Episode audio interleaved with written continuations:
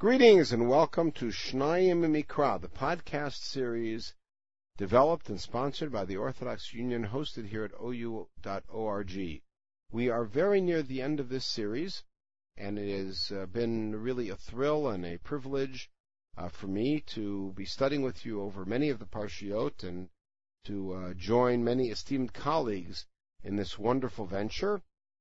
And uh, now that we are going to begin the study of Parashat Haazinu.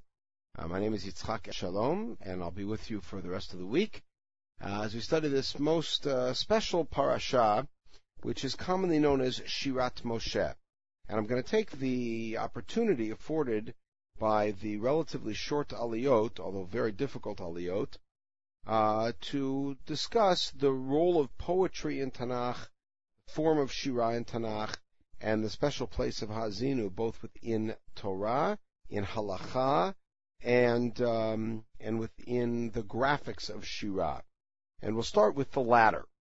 Uh, the end of Parashat Vayelech contains what is commonly known as the last mitzvah in the Torah. In Parak Lamed Aleph Pasuk Yotet. Write this song, teach it to Bnei Israel, it should be in their mouth, Lamanti Ashira Zot Bivnei Yisrael. It should be a testimony to Bnei Yisrael. And what is the notion, as it's developed in Parshat Vayelech, that when bad things befall Am Yisrael, and they know this song, the song of Ha'azinu, Shirat Moshe, by heart, and they're able to recite it, they will also reflect upon how they got into the terrible situation they're in, and that is indeed what's laid out here in the song. Um, one more piece to it is the way the Rambam understands the mitzvah of Ktivat Sefer Torah, the mitzvah of every Jew writing a Sefer Torah, is that the mitzvah is to write Parshat Haazinu, or to write Shirat Haazinu.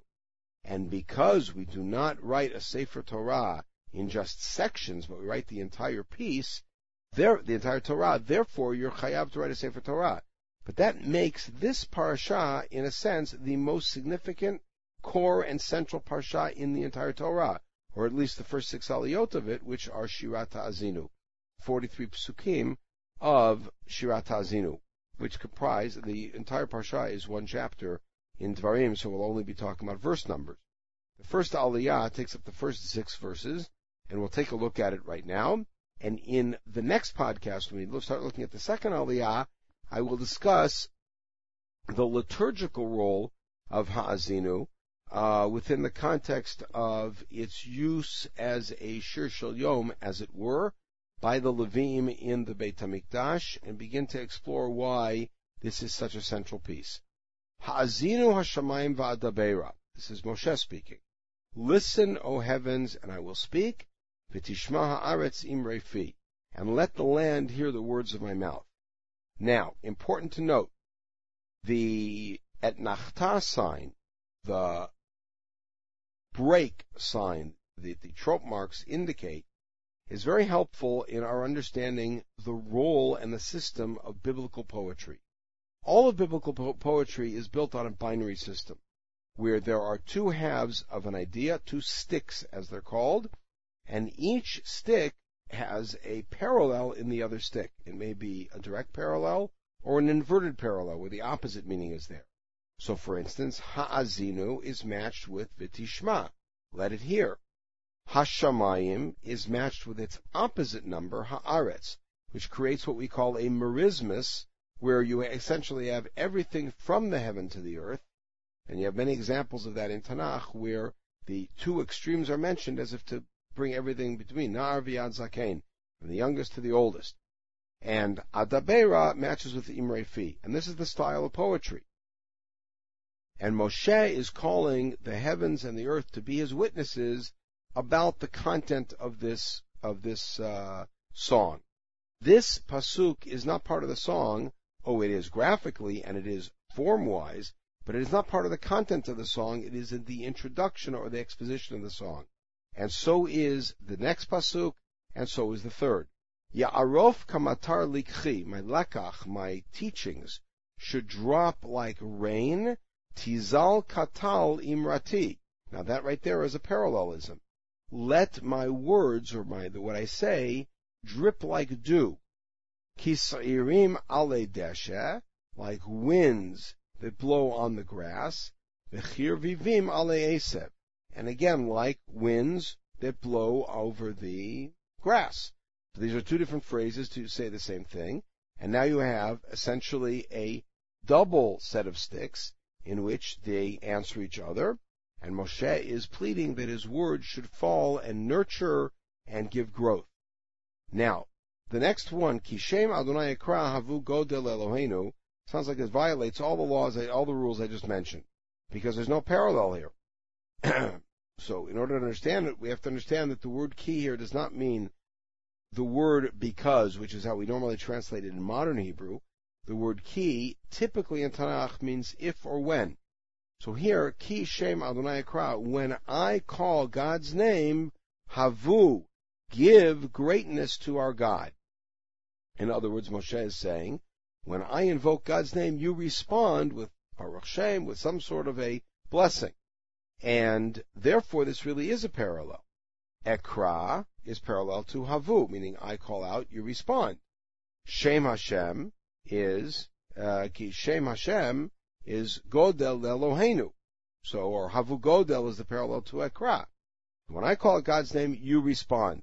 And this is sort of an, a, a double parallelism because it's a parallelism in the words, but it's also a parallelism in the action that he's telling them to do. I will call out, you parallel that by responding to me.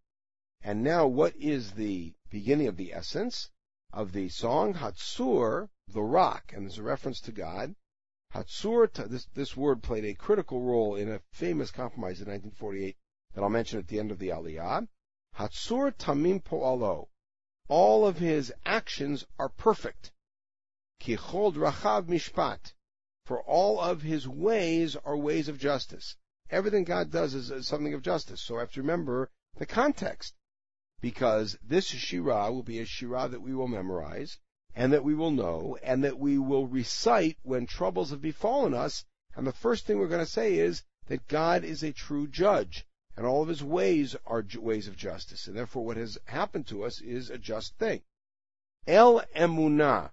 Now, emunah, which in current uh, colloquy means Uh, our belief in something that we perhaps can't substantiate by reason or by evidence, here means what emunah really means in its original form, which means trust.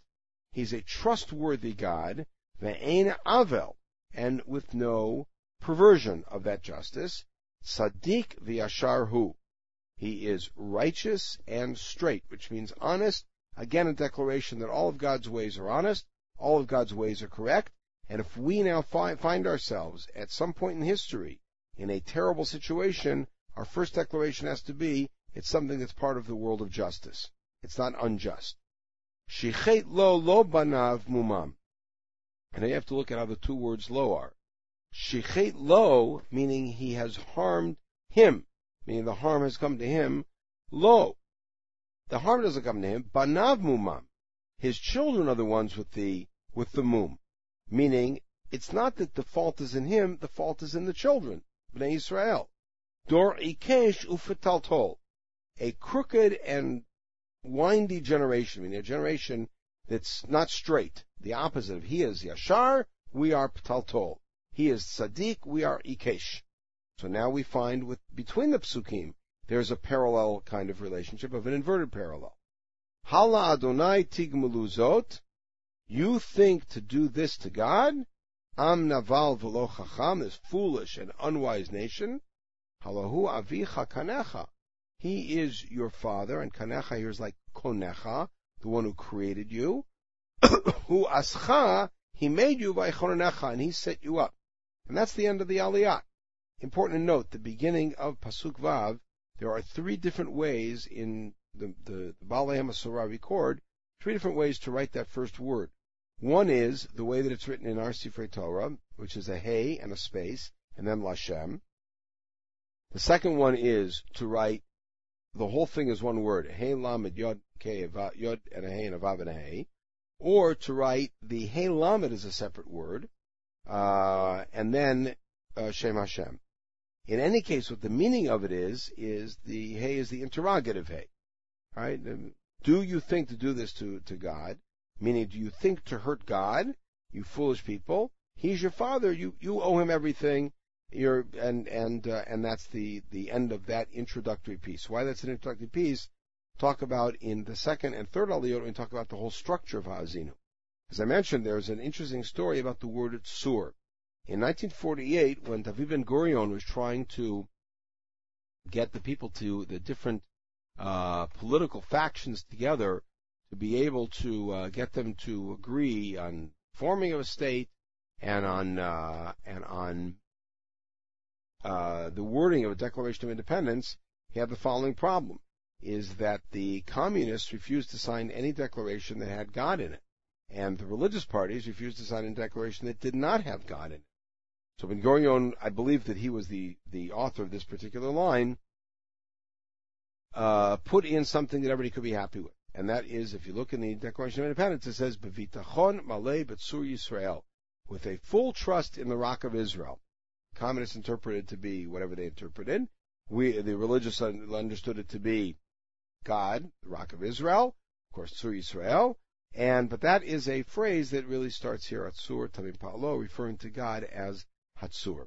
Okay, we'll pick it up in the next podcast with the second Aliyah, and again continue to talk about the role and nature of Shirah, biblical poetry, as we move along. Everybody should have a wonderful day.